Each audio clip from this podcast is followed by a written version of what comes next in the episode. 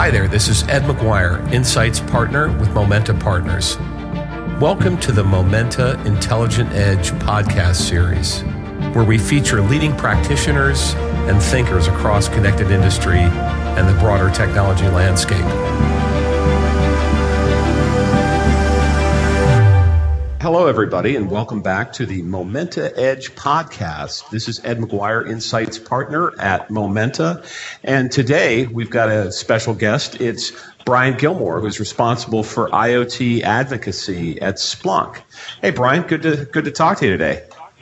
Thanks, Ed. Great to be here. Hello, everybody. Glad to be on. Yeah, Brian and I actually have uh, known each other uh, for a couple of years, or at least, uh, having met up at many, many IoT conferences in the uh, in the in the past. I was uh, an analyst covering the the company Splunk for a while, and uh, you were right in the thick of it. Yeah, yeah. We I've been there about four and a half years now, so. Uh, started very early on in terms of the IoT initiative at Splunk, and it's been it's been amazing to watch the team and the business grow. It's really exciting. Yeah, it's and it's really been a I, think an exciting opportunity to uh, really connect a lot of industries for the first time, and we'll get into that a little bit later in the conversation. But uh, yeah, the you know the first way, a question I'd like to to ask you really is is about what has shaped your view of IoT, industrial IoT, and uh, if you could just provide a bit of your background and, and what was the journey that brought you to where you where you are today. Awesome, thanks. Yeah, um, I mean, my background, I think, is like a lot of uh, folks in the tech industry, in that I was really fortunate to be exposed to technology very early on. Um, you know, my dad was an elementary school teacher.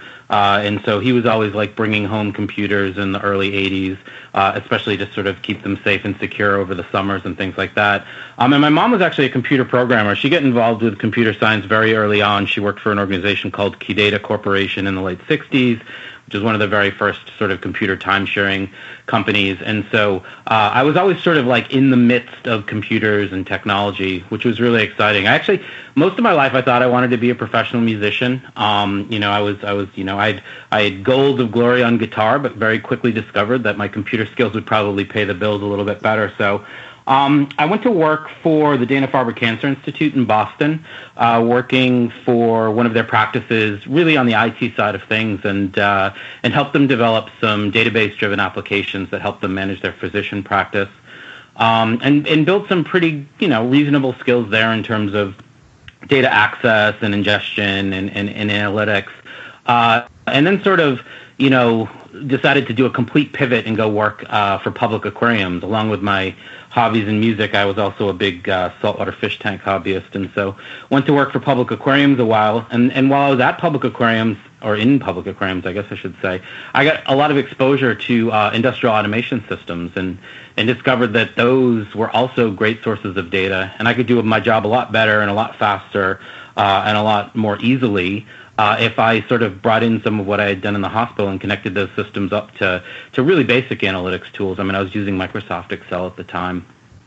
Um, and then sort of pivoted again to go work for the mechanical contracting firm that built one of the, the last aquarium I worked at. They asked me to come and, and build some of the, the products that I had had built, you know, sort of in a in a prototype phase at the aquarium uh, for their commercial automation customers, their data center customers, and things like that um, and and you know was really all about uh, you know connecting sensor data, connecting application data, infrastructure data, getting it in front of the right stakeholders, and giving them pretty easy access.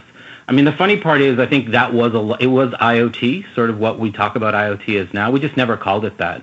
Um, it was more about just improving operations or or making the workforce more efficient. Wow, that's that's a really unique uh, career trajectory coming from aquatic life and, and music. To, yeah, to look at, to look at con, con, really really connected industry. Well, you know, as you so if, as you started working with mechanical systems, I mean, how would you uh, characterize, I guess, some of the unique challenges that were involved with uh, being able to apply this the similar sorts of data analytics that people take for granted with IT systems? to these uh, to these complex and, and very, I would say, for a public aquarium, I would I I assume that the systems were quite specialized as well. Yeah, well, I mean, the the operations of the systems were very specialized, but the componentry was was pretty off the shelf. I mean, we used really regular sort of uh, PLC and, and and other you know type automation equipment, um, you know, regular off-the-shelf sensors and things like that. We were really fortunate um, at the most automated aquarium I worked at to work with a, a, automation and controls vendor who was really innovative and really interested in exploring new ideas with their customers. And so, um, you know, we spent a lot of time with them building the hooks and the connections to to get the the data from these systems instrumented in a way that we could bring you know value in the lab or value in the life support system uh, office or value in the in the husbandry office.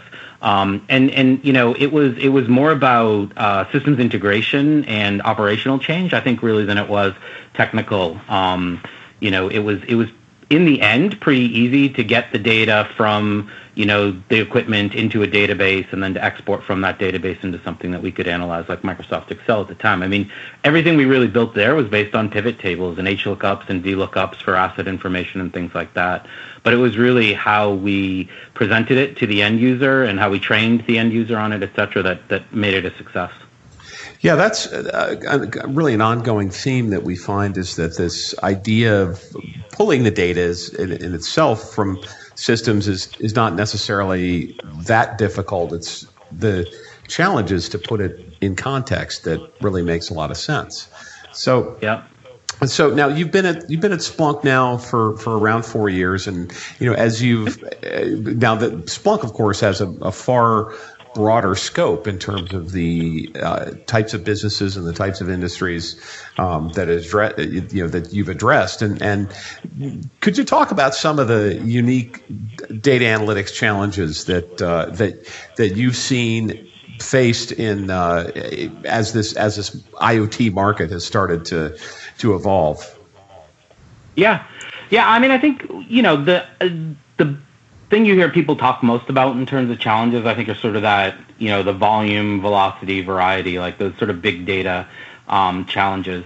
You know, I am not necessarily convinced that that's anything unique to the IoT. I mean, even in IT, we have customers indexing and analyzing hundreds of, of gigabytes or multiple terabytes or even a couple doing uh, a couple petabytes of data per day.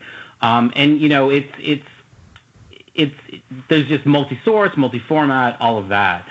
Um, you know, the, it's a very similar, at least from an analytics perspective, challenge in the IoT. I think the the architectures are, of course, a pretty big concern um, in IoT. I mean, you hear a lot of of you know questions about you know what do we do at the edge, what do we do in the fog, what do we do in the cloud. Again, I'm not sure that's necessarily um, a new thing.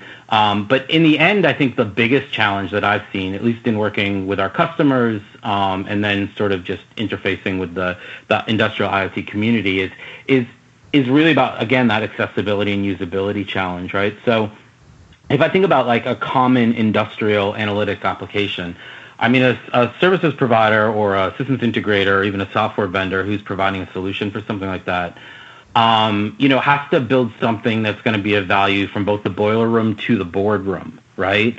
So, you know, you have guys uh, who are trying to get insights and value from a system who do half their job with a wrench. Um, and then you have this other sphere of, of, of, you know, stakeholders who, you know, are really looking at effects on the bottom line and things like that.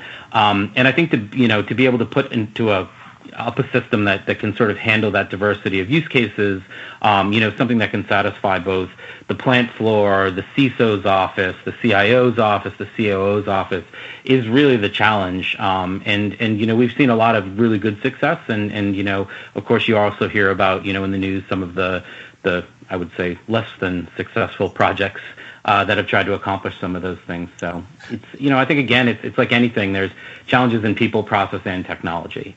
Um, and and and I'm still not like I said 100% convinced that these are all sort of specialized to IoT. Maybe there's some specific stuff in IoT with like sensors and volume and variety and veracity there, but you know I think generally um, a lot of these issues have been worked through in other enterprise or IT type analytic solutions. But you hit on a really interesting point there, which is that there are different constituencies that have very different types of needs that need to be addressed with data analytics, like the the guys who are working in the boiler room or uh, really on the ground with machinery versus the you know senior management or, or financial management uh, types. And so, how have you approached the? Uh, I mean, let's talk about the you know talk about the you know this industry, this idea that we're you know we're first. Uh, starting to, to connect machines um, that had not, not had it, data really being collected and uh, and analyzed before typically where do you start and how you know what's been your experience in terms of uh, organizationally who would be you know the champion of uh, really implementing an analytic solution for uh, for some industrial machinery? Yeah. So you know i think to go back to something you just said there like i think you know one of the one of the things that's easy to to assume is is that the you know the data has not been collected and it's not already already being used. And I think you know an approach that I've taken sort of throughout my career is is really you know whether it's just you know because I want ease and fast time to value and low low cost, or if it's you know just because I always kind of look for the simplest path, I guess. But there's there's a ton of uh, existing infrastructure and applications that really are already gathering, collecting this data for all sorts of other use cases, like automation and control, or you know something in the manufacturing and execution space. Um, and you know, I think uh, the process of connecting to and mining those systems for data that already exists, like the legacy systems, like the process historians, uh, the ICS and SCADA systems, um, is is really the place that we've found a lot of success. Now, of course, we have customers who do instrument data directly from all sorts of different industrial assets directly to Splunk. But a lot of times they're like, you know, look, we've already made this big investment over 20 or 25 years in, you know, these five vendors and across these 50 facilities or whatever. And we have data to sort of this layer uh, but what we really need to do then is expose that layer to other stakeholders and then do the enrichments and, like you said, put the, the data in context. And so, you know, we had to go out and build an ecosystem to really do that. I think one of the best things we did very early on was to reach out to partners like Kepware Technologies, who's now been uh, acquired by PTC. They're a great partner of ours, and they really because they already have the technology to to communicate with all that legacy stuff um, they could provide a really easy pathway to get data from that legacy system to the Splunk environment. Um, and then that did sort of solve two things for us. Number one, it didn't require that we sort of duplicate any type of effort or investment that had been made in the past, but it also sort of put a layer of industrial expertise between our platform and the really hypercritical systems, right? I mean, you know, coming from the sort of, you know, West Coast, Silicon Valley, whatever you want to call it, uh, space, you know, there's still a lot of skepticism in the heavy industrial world about the software vendors, and you know, these guys are really picky in terms of. I mean, they've worked with some of these vendors for 30 years. They have very specific systems integrators that they want to work with, and these are the only people that they really trust to dig into their gear, to get the data out, and to send it somewhere. And so it's about building those relationships with both those technology as well as those service providers uh, that really makes that possible. Now after that, of course, there's tons of opportunity once you, you sort of take advantage of that lower hanging fruit of the existing data to re-instrument or to add additional censoring and things like that. But yeah. No, that's an interesting point that you brought up too. This this uh, characteristic of a maybe a a I wouldn't necessarily say it's lack of trust, but the industrial customers tend to be obviously very careful about their technology choices because of the uh, the stakes that are involved with these production applications and uh, that are that are built to be resilient. Um, but I actually wanted to, to move a bit to uh, to to talk about how you know your your experience working as a platform versus an application, and uh, you know, for listeners that may not be as familiar with with Splunk, I mean Splunk is uh, I mean it, it is a data uh, analysis platform rather than an application, and I used to have these conversations with uh, with Godfrey Sullivan, who was was the CEO when the company came public for for several years, and we would talk about this this idea of being able to turn solutions into applications. And of course as as a as a platform you're spoiled for choice because you can kind of go down a lot of different directions. But uh, but of course when you're creating a new market and you're trying to identify problems to to be solved it, it's really helpful to have you know certain patterns or you know business cases that you address. And yeah. that's i mean that's why application vendors will be highly focused in, in a specific industry. So i would love to get your perspective. I mean you now you've been working with the platform and the iot part of Splunk has has been uh, it, you know was started as really as a relatively small but but still very much you know focused on solving problems on a uh, on a we'll say ad hoc basis. But you know you're you're building solutions kind of from the ground up. Um, how, you know how have you seen that evolve, and are there any any use cases uh, that that st- stand out to you um, where a custom built solution or an idea that somebody had was able to uh, to to really be replicated by say some of your other customers or you know or people internally. Yeah, it's a great question. So, I mean, I, we started with a platform. I mean, I think the Splunk Enterprise platform is, you know, it's multi-purpose for sure. Um, what's pretty interesting is, you know, I think one of the things we've had to do a lot is sort of differentiate ourselves against IoT platforms, right? Because, you know, we're not an IoT platform, we're a data analytics platform, and, and IoT platforms like the commercial or the open source ones that we all know so well are just, you know, they're another data source for us, right? So, you know, we sort of I guess we were pulled into the IoT by our customers and by our partners in a way. Um, you know, I think we had very early success with actually a project I worked on before uh, I worked for Splunk at Eglin Air Force Base, pulling in data from the smart buildings and the sensors to help them uh, optimize their energy consumption and utilization of their of their facilities. Um, I think we had very early public success with New York Air Brake and their use of Splunk to analyze data from the locomotive and the braking control systems. And and what these were were these were people uh, at these companies who had either been had some exposure to Splunk before, like uh, I know the guy from New York Air Brake had worked with Splunk at, at, at another customer um, before he took the job at New York Air Brake, uh, or they ran into it at a trade show, or somebody else in their organization just passed it on to them, and they just connected with it, right? They just understood that wait a second, this is what I've been trying to do for so long. It's just easy to connect the data up, and then once I'm connected, I can analyze that data and, and explore it and, and build, you know, dashboards on it, and everything's in real time, and it's just, it, it feels really good. Um, you know, and it gets you off the ground to sort of that level one of maybe like searching and exploration and things like that really, really quickly. Um, you know, and then what we've discovered is whether it's you know, New York Air Brake or whether it's Shaw Flooring, or now we have DB Cargo who's using us for locomotive uh, maintenance and, and other use cases in Germany. We have, you know, uh, we had Royal Flying Doctor Service doing airplanes. We had all these different customers who were all sort of customizing and building their own custom applications on top of Splunk. I mean, part of what we do in being a platform is, is that customers can build everything from dashboards all the way up to like full-fledged standalone applications really there where somebody goes to a web page and log in and they just have access to like asset analytics or or ICS and SCADA cybersecurity uh, solutions. And and so we spent a lot of time with the customers over I would say the first two to three years that I worked there or worked here um, really understanding like what were the customizations they were doing? Like what were they struggling with? What did they feel like it was just much harder uh, than it needed to be, or it was slower than it needed to be, or it was more expensive from an hour's perspective than it needed to be.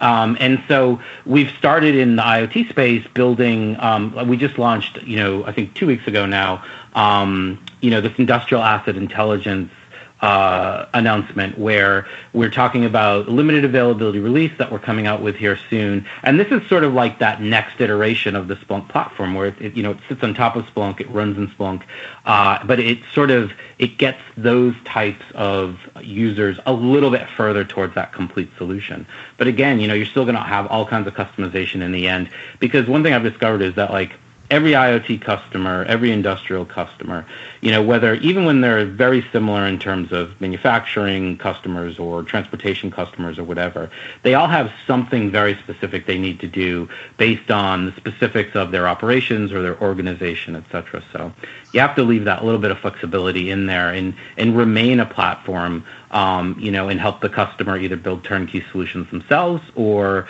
through systems integrators and service providers, if that yeah. makes sense. Yeah, I, at the industrial asset intelligence market is really uh, it addresses a business problem that's near and dear to the team here at Momenta, we work with a number of our, uh, our, you know, our clients and, and people in the ecosystem around these these problems. And yeah, I'd be interested to get a sense of from you what has led you to uh, dedicate a lot more focus around uh, asset intelligence, and and also as you're in, begin to incorporate more and more predictive analytics and, and AI capabilities. I mean, to what extent uh, can are do these types of approaches, these solutions, uh, will you know to what extent will they always remain a solution that will need a uh, pretty significant degree of customization versus you know a real app you know getting close to an application where you get say you know 80% of the of the problem gets solved and then the last 20% is uh, you know can be automated would love love to just get your perspective on that yeah, I mean, I think you sort of hit the nail on the head with your your your last comment there, and that you know, I think the eighty you know percent solution is is really that sweet spot, right? Where you know an application has to pull in a set of capabilities uh, that's going to apply to a, a broad number of users, right? So you know, with, with asset intelligence, we've added in um, some usability features for people, you know, who may be interacting with Splunk from the plant floor rather than from the data center or the data science office. Um, you know, there's there's requirements in terms of interface and, and user experience, and so we've added some some things in there to, to, to add, you know, I would say expected features for some of these personas. Um, you know, and then when you're talking about things like machine learning, I mean, this is you know clearly something that's on our roadmap and something that everybody who's who's looking to do analytics or is doing analytics in the industrial space is focused on. You know, I think we're we're at this really interesting point right now where the power and the capability of machine learning, you know, I hesitate to call it AI, but of, of machine learning is is very well understood. Um, but it's the application of it that gets really, really difficult, right? So, for example, you know, you, you can say, okay, well, I'm gonna I'm gonna use such and such a, a library to, to forecast or cluster or detect anomalies or whatever it might be. But then when you really get down to things like the feature preparation and extraction, or uh, you know, the enrichment strategy, or even like which specific algorithm for for forecasting to choose, you really have to have a lot of uh, domain expertise, not only in what it is you're trying to predict, but then also a lot of data science expertise as well. So we're sort of like in this, you know, early phase where, you know, the machine le- learning portion of it is still much more uh, services heavy, um, either customer in terms of hours or service provider in terms of services, uh, than than a lot of the rest of it, right? That becomes is a little bit more uh, advanced in terms of self serve and, and things like that.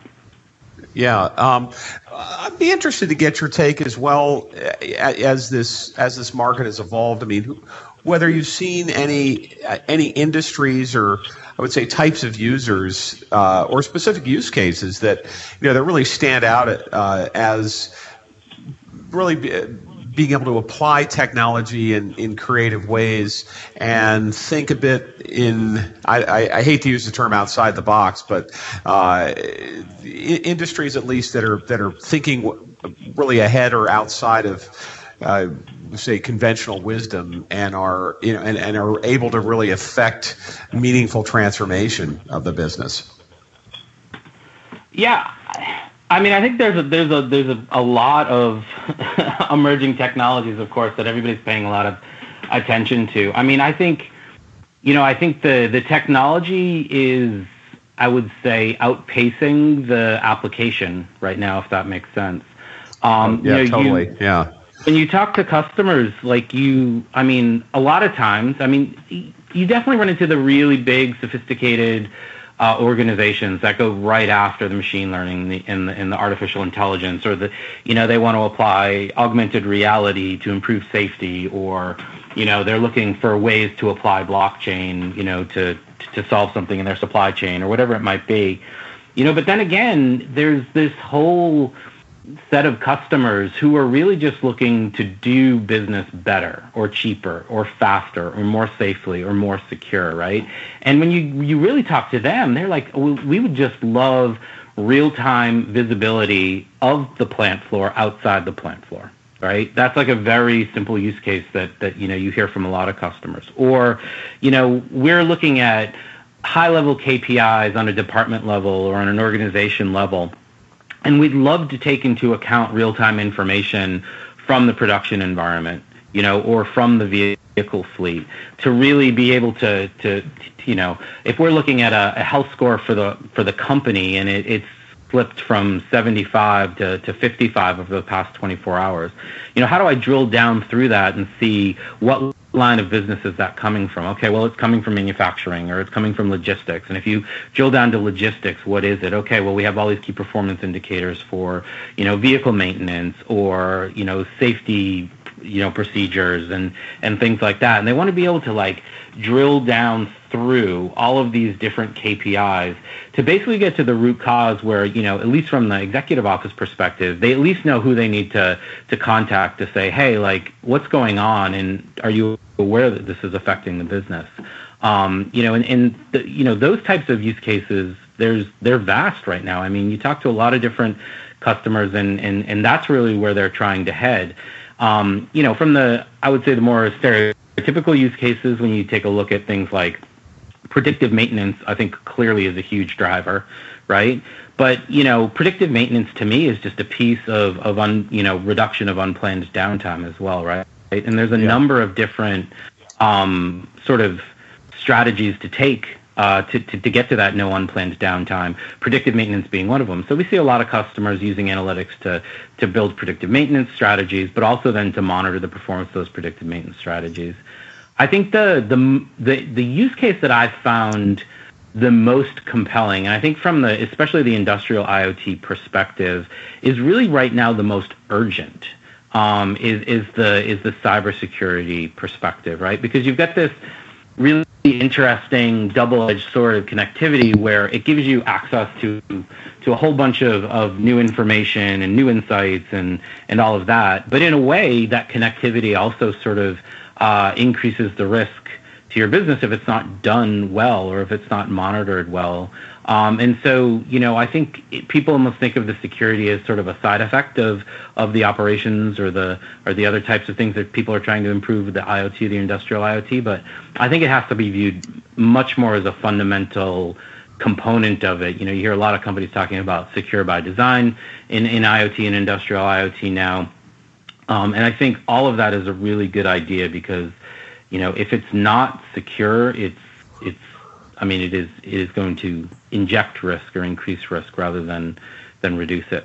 Yeah, it's it's amazing how important that is, and you know, many for many companies, there might be a a, a trigger that will cause them to end up making it uh, making security a, just a priority. I, I, know we I saw you at the Tridium Niagara conference earlier this week, and just chatting with them, it, it was really remarkable too that uh, their CTO Kevin Smith is is very focused on on cybersecurity. That that's uh, just because when you have these millions of assets that are connected, right? Every one of them ends up being a vector for for vulnerability, and uh, you know clearly the ability to uh, to secure at least to anticipate any uh, you know any of the vulnerabilities is is is really critical. Yeah, um, yeah, and I mean I think you don't. I mean you you can't only look at them as a vector for vulnerability as well, but they're also a target.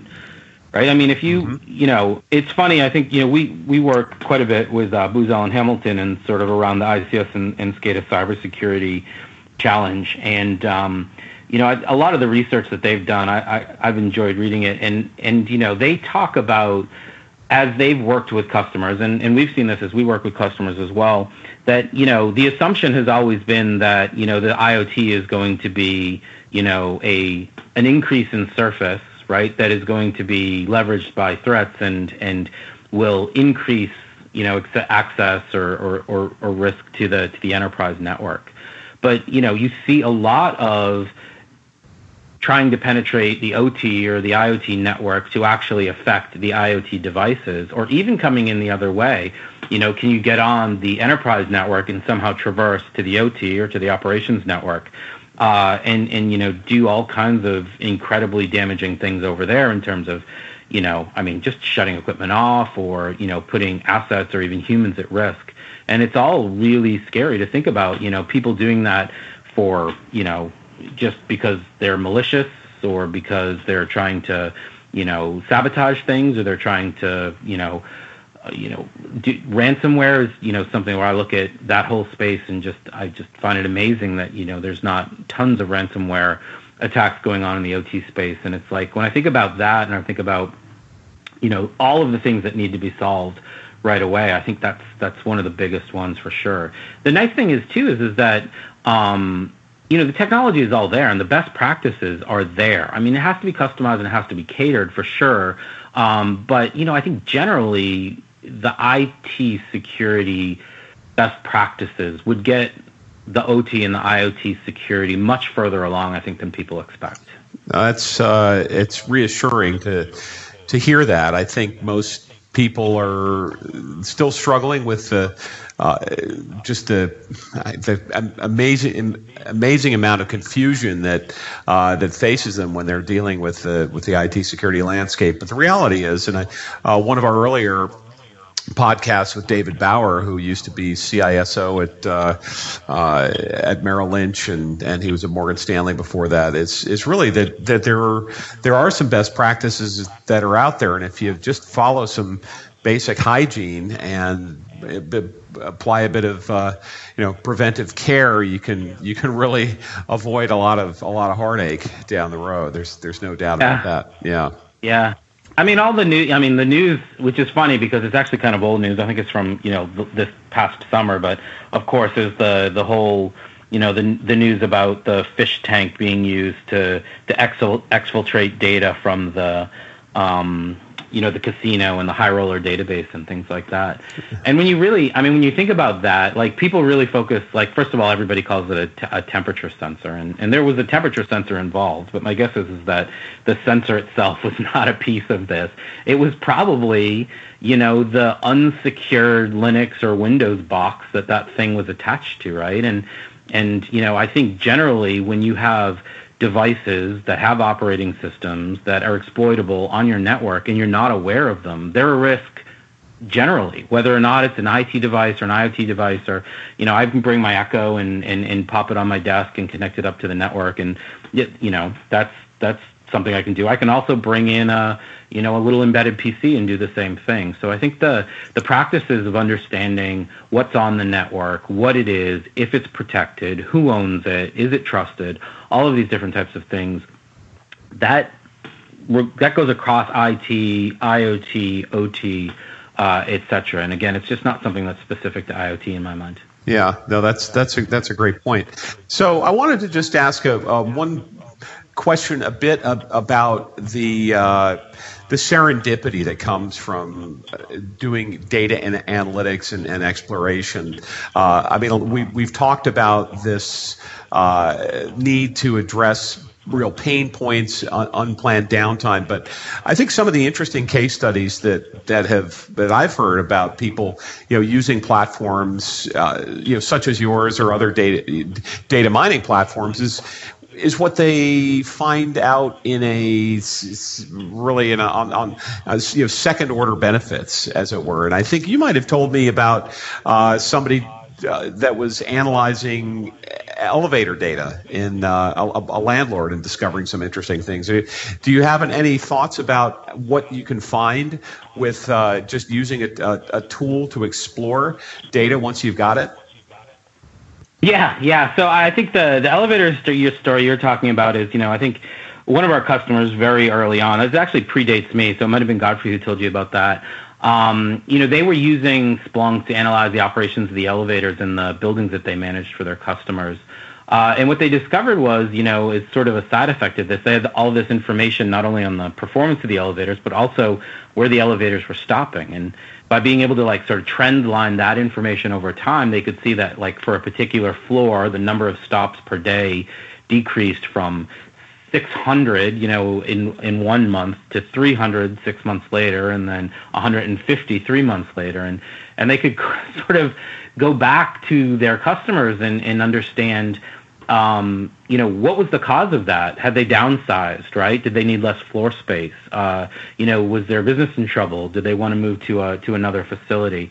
And that, you know, those types of, of, like you said, serendipitous use cases for me is really what it's all about you know is like by having new access and to be able to put people who who think about the processes and the operations of these businesses or of these assets or these mechanical systems or whatever they are by giving them sort of a playground to go in and really search and explore and analyze it's like it's a combination of intuition support. I mean, I remember the first time I really had unfettered data access from from one of my systems was like I could literally go in and say, you know what, it feels to me like whenever this happens, this always happens. And suddenly I had this method to go like, whoa, how could I be so wrong? Or, oh my God, I'm right. I wonder what's causing that. And then you pivot and you find the cause, and then you can actually say, well, okay, if I can monitor for that cause and I can alert when that thing happens, I can prevent this other much worse thing from happening. And that's really what people do when they're when they're using these systems, right? Is they're they're exploring, they're understanding, they're learning. Um, I think another really interesting and totally unexpected uh, secondary benefit from systems like this for me has been um, the sort of pathway and the new communication in the organization. Um, I one of my old bosses before I worked for Splunk, you know, we used Splunk uh, at the company that I worked at before.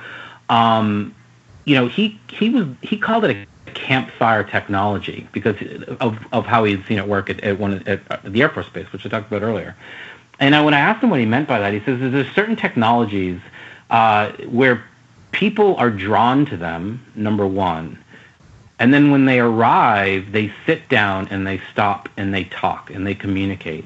And it, it, was just shocking to me because he was totally right. Because even, you know, at the Air Force, you saw people who were, you know, literally cleaning and, and replacing air filters, having conversations with the energy managers and with the base, you know, commanders and all the brass and all of that um, about stuff they were all seeing now across all of their, their facilities. And it wasn't just, oh, we're consuming more power. It's, hey, should we think about moving these conferences to this other building because it's just much more energy efficient than the building that we've been doing these big conferences in? Or, hey, if we need to build another building, let's see if the data can tell us which buildings are efficient and if we can understand something about them from a perspective of when they were built, how they were built, how they're roofed, how many square feet they are, you know, how many hours per day they're occupied, all of these different types of things. And when you have a system that gives you that kind of access to data and it lets you be creative and, and curious, you're going to solve use cases far beyond what you decided to begin with and probably what you, you, you used to sort of you know validate the investment in the platform to begin with and and it's those things that I feel like make a platform super sticky and and super long lived and and and really make it you know the place that that people go to to get understanding and so no, that's IoT. That, yeah, go ahead. No, I was just going to say it's it's. I mean, you really highlighted the the value of domain knowledge and context when you combine it with the analytics and the data itself. I mean, you really need to have people who are uh, deeply embedded in the processes and the businesses and the and the functions uh, of you know their daily lives and their organizations to really be able to tease out those those nuggets of insight that are that are buried in the data. Absolutely. Yeah, I mean, being a data driven organization gets you so far. Being an organization who hires and, and allows people to become data driven is really, you know, that's that's the holy grail, I think, you know, and that that works, you know, no matter what the data source is, whether it's IT, IoT, IoT, etc. Yeah, so I'd like to just turn the conversation forward and uh, get your views on where you think the market is is headed uh, as you've as you've seen the evolution of I, what we now call industrial IoT over the past several years. Um, you know, what do you think are some of the key uh, developments ahead of us and forces that'll that'll shape how we see you know adoption of advanced technologies and, and potential transformation playing out over the yeah. next several years yeah well i mean I, honestly i think right now it feels to me like sort of iot driven outcomes and the use of the word iot are kind of inversely proportional right? So I, I mean, I expect we'll see a decline of, of the term IoT and more adoption of what we describe today as IoT. I mean, it's it's it's going to be, you know, I believe that in order for it to become ubiquitous and, and, and commonplace, it's going to have to become transparent, right? I mean, we don't we really talk about TCP IP anymore, right? But we use it all day, every day, kind of thing. So I think that's one thing. Um, you know, I think there's going to be oh, there has to be a lot of consolidation in, in the IoT platform space as well. I think that you know, a it, it causes quite a bit of confusion, right? In terms of you've got just you've got so many vendors and their products are all so great, but also similar. Um, and then, you, of course, you have a lot of the legacy vendors who are saying, "Hey, like what you already have is basically an IoT platform as well, and you can use it there." So, my guess is there's going to be a lot of consolidation in that space. I mean, I think you know, I would imagine eventually you're going to get down to you know five to ten sort of leading vendors in the IoT platforms, and, and then five to ten leading vendors in the ICS and SCADA space, and then you know you're going to have, I would say, a significant number of of open source or new open source solutions that sort of overlap with both the you know the open source or the commercial IoT platforms, and then the the commercial legacy software. Um, you know, just because it's one place that open source really hasn't penetrated yet. Um, but I think you know, as, as people become more and more comfortable with open source, just like as they become more and more comfortable with cloud, you're going to see a lot more influence of those two um, technologies or those two paradigms or whatever you want to call them on the IoT and on the OT space. Well, that's that's, um, that's great. Uh, normally, I like to wrap up my uh, conversations with um, with a request for resources or recommendations. And uh, yeah, I have to say it's been super uh, informative and, and um, illuminating uh, talking to you about your your experiences and, and perspective. Um, but I'd love to get a, a, uh, a couple of rec- a recommendation or two if you if there's any books or other resources that you like to share uh, with. Um, either with friends or, or, or professional colleagues? yeah, sure. Um, so I, have just recently started it, but I think one of the most, I would say, thought-provoking books I've read in a long time is is is a sort of hybrid nonfiction fiction book. Um, it's called uh, Life 3.0. It's like um, being human in the age of artificial intelligence. It's uh, by an author Max Tegmark. It I, have you read it? I uh, mean, uh, I, well, I'm familiar with him. I, I haven't read the book, but I, he's absolutely, uh, yeah, quite a luminary yeah. in the in uh, you know in, in his in his field. Yeah, so you know, I think you know he's he's drawing a lot from you know the sort of Elon type perspective as well as as, as some of the other futurists in terms of AI, um, and it's it's just really really fascinating to to get that vision of, of where AI could go in, in both the short and the long term, and then the impact that it could have on being human. I mean, you know, I, you know, thinking outside of even the IoT space, I mean, I think, you know, if you had told us 15 or 20 years ago the major impact that even social media would have on our world, we would, I would have said, you're absolutely nuts, right? It's just, it's never going to have those types of impacts and across so many facets of our lives. Uh, and and you know, based on my early read of this book, I think AI will be many, many, many times more in, impactful. Um, and the, the book covers a lot too, which is is stuff that's really of interest to me. I mean, one of the things that I've been really fascinated, and I get to do some work with, um, you know, an autonomous vehicle uh, organization not too long ago, and and and a lot of these technologies, I think, are starting to force the requirement for for a real deep, uh, I would say, uh, imagining of, of, of what the moral implications are of some of these te- technologies as well, right? So, you know, I think that um, he does a really good job in that in, in, in Life 3.0, sort of covering, you know, the, the convergence of technology and, and morality and spirituality and all sorts of things, which is, you know, it's, it's areas when you when you hear so much about just the bits and the bytes of, of the technology to, to really understand the, the broader implications is pretty fun for me. So. Well, that's a scary. As- no, it's a terrific, a terrific recommendation, and I think a lot of times when we're deeply immersed in and ensconced in understanding and implementing technologies, we don't always think about the downstream implications and the human implications. And that's uh, sounds like a fascinating book. So I'm definitely uh, I'm putting it on my list for, uh, for up next. So. Um, well, this again, Brian. I want to thank you for taking the time to uh, to share your share your insights with us. Uh, this, again, we've been listening to Brian Gilmore, uh, who is a an IoT evangelist, uh, the IoT evangelist at Splunk, uh, and this is Ed Maguire, uh, Insights partner at Momenta Partners. And thank you all for joining us for another Edge podcast, and, and we hope you've enjoyed your uh, your experience. And please send us any comments, questions, and, and follow up.